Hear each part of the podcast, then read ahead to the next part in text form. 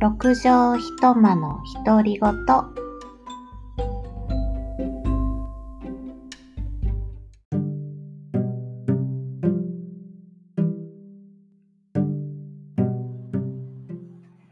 こんにちは、えー、今日はですね年度明けて4月2日土曜日の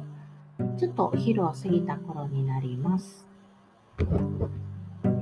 新年度も始まったということであと、まあ、まだ肌寒い日も続きますが、天気もかなり気温もいい日がよくって春めいている日常かなという気はしていますし、で先週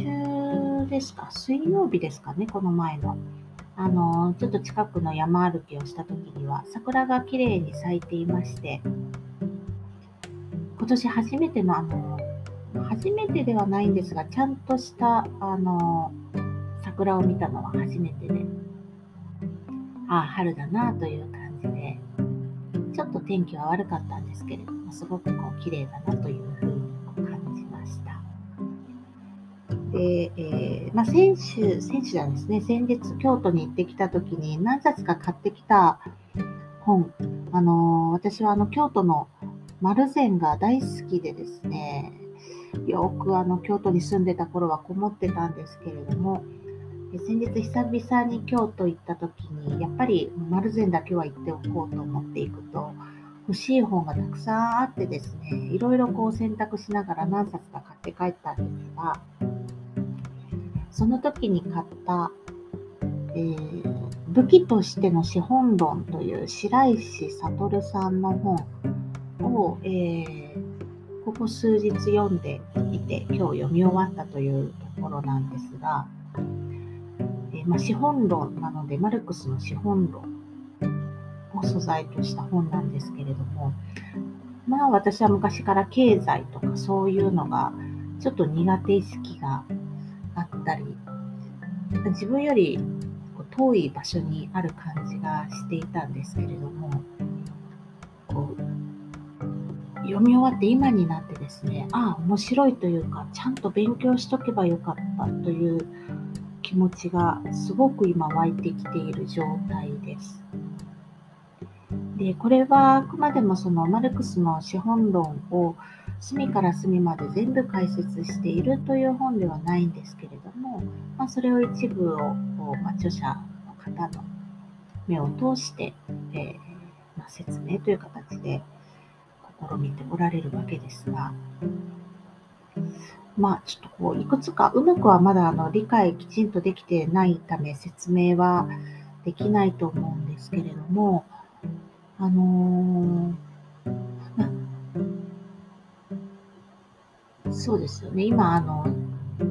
日本は民主主義で、経済は資本主義経済で、資本制で、という、そういったところは、えー、まあ、学校の授業とかでね、一番最初に習い、概念的なものはわかるんですけれども、そして私も学生から社会人になった時、この資本主義社会というのに出ていくことになってですね、えー、もう長く働いているわけです、でも、ここの、この世界の構造がどういう風になっているか、とか、そんなに深く考えたこともなくですね、まあまあ、こう、頑張って生きてきたというところなんですけれども、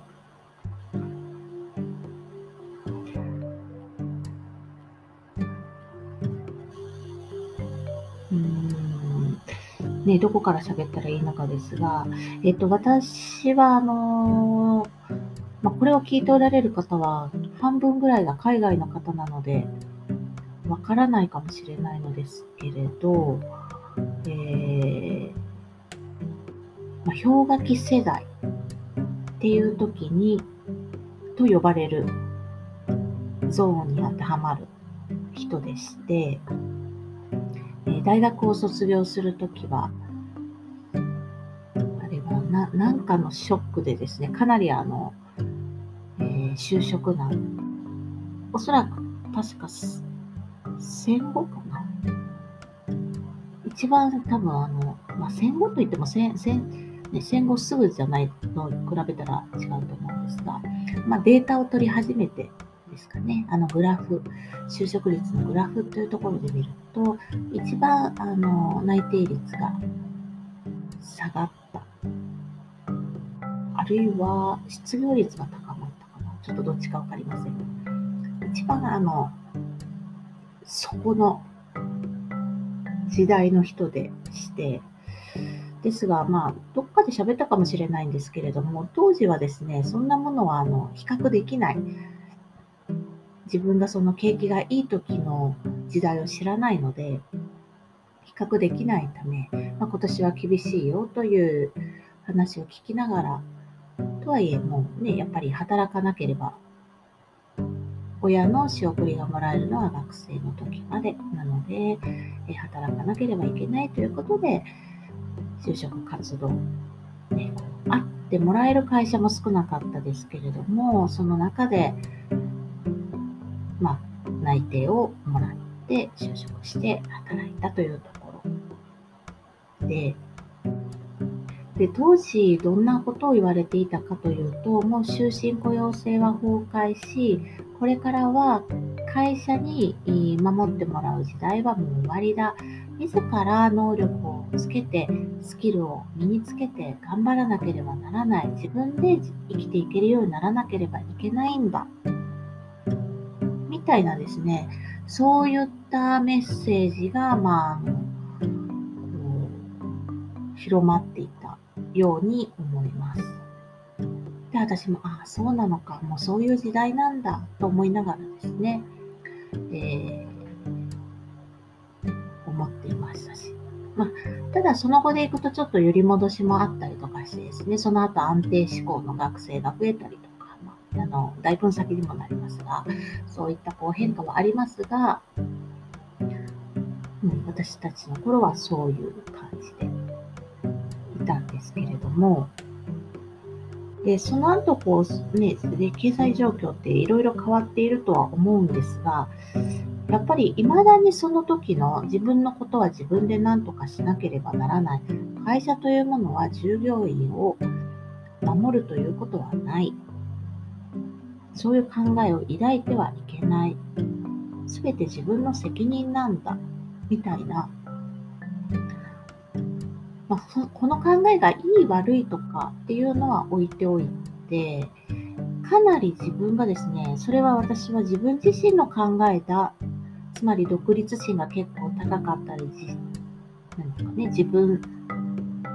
自分自主的にとですね、なんかそういうのがまあ結構強い性格でもあるんですけれども、それは自分自身の個人に紐づく特性なんだなんていうふうに思っていたわけなんですが、この本を読んでですね、あれ、もしかして結構その時代の空気が求められていたことに適応した結果そうなってしまったのかなというのも思いですね。あんまりそういうふうに自分を見たことがなかったので、ちょっと驚いています。と言いますのも、今私が働いている会社で、まあ、詳細はちょっと控えるものの、あのまあ、ある一定規模の会社になるとですね、やっぱりいろんなことが起きるわけで、人間関係やなんか、ね、組織の中でのこう圧力なんていうのも起こるわけですが、そこでここ半年ぐらい繰り広げられている状況を見て、まあ、あの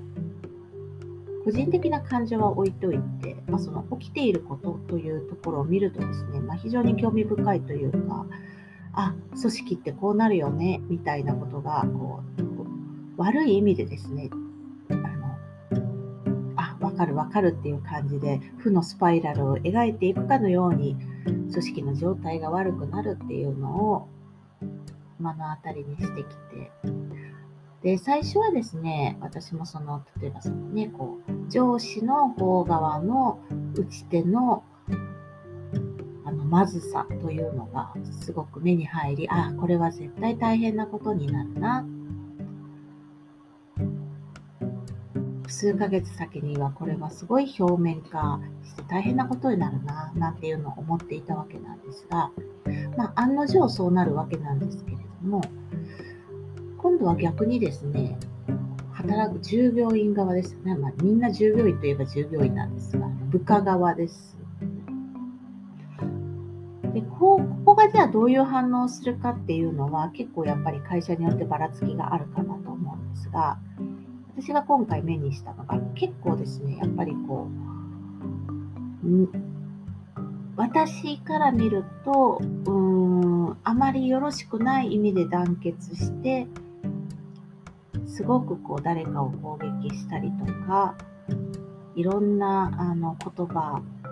をいろいろな場所で言ってですね雰囲気というかすごくこう何て言うんですかね嫌な感じを受けていたというのが個人的にはあります。もちろんそういうことを言わずにはいられないというそういった心理状態もわかるんですがまあ、これは個人的な性格としてですね、グループで何かを、意見をですね、こう、集合してですね、で、あの、向かうというのがあんまり好きじゃなく、自分一人の意見としてちゃんと言うんだったら全然いいかなと思うんですが、なんかこうみんなでね、陰でやって、で、あ、私もそう思う、思うみたいな感じの、そのグループになって強化されて、で、集団の力で相手に向かうというのがあんまり好きじゃないというのがあって、ああ、ちょっと嫌だな、まあ私は私だし、ちょっとあんまり近寄らないようにしとこうかな、みたいなことを思っていたというところで、なのでそういう姿勢や振る舞いは私にとってはあまりこう目にしたくもないですし好意はもちろん抱けない。仕方ないああいう風になるのもまあわかるな事情はわかるなと思いつつもでも仕方ないよねとか、まあ、好意を持つとかそういうのには全然ならなかったんですが。ただ今回この本を読んでですねあこれがあの今の労働者がなくしてしまった階級闘争なのかと思うと、ちょっと見え方が一変してきてですね。で本来であれば、資本の側に、資本の側が権力を持っているので、そこに抵抗するためにですね、えー、労働者側がちゃんとこう、戦うという階級闘争があって、えー、労働組合とかですね、そんな権利をいろいろ勝ち取ってきたという歴史があった。けれども、それがその新自由主義という、まあ、本での受け入れですけれども、新自由主義っていうところへ発展していくと、今度は逆に労働者側はそれを知らない間に手放してしまい、どんどんこう、逆搾取搾取さされる、それを自然なことのように受け入れてしまっていた。もう戦ってさえいないみたいな。甘んじて、ああ、もう景気悪いよね。じゃあもう仕方ないよね。じゃあ少ないお金で、じゃあどうやったら楽しめるか。暮らそう。で、それ自体が悪いとかそういうことではなく、ただ、そこに向かって、それは違うでしょというふうな、こう戦っていく、それを手放してしまった、みたいなのが書いてあって、それを読むと、はい、今こう、その会社で集団になって、こう会社に物申しているという図が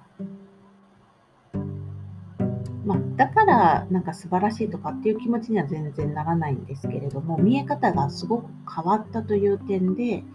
あでもやっぱりこうまでしないと言いなりになってしまうというのは確かにあってもしかしたらこういった行動も必要なのかもしれないな誰かがこういうのを起こすということはあの必要なのかもしれない。というふうになんかと思ったのがすごく印象的でですね、で、そういったところもあって、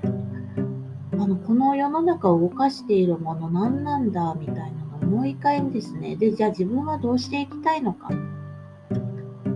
実はやっぱり今、今後じゃあどうしていくかっていうのを少し考えている時期でして、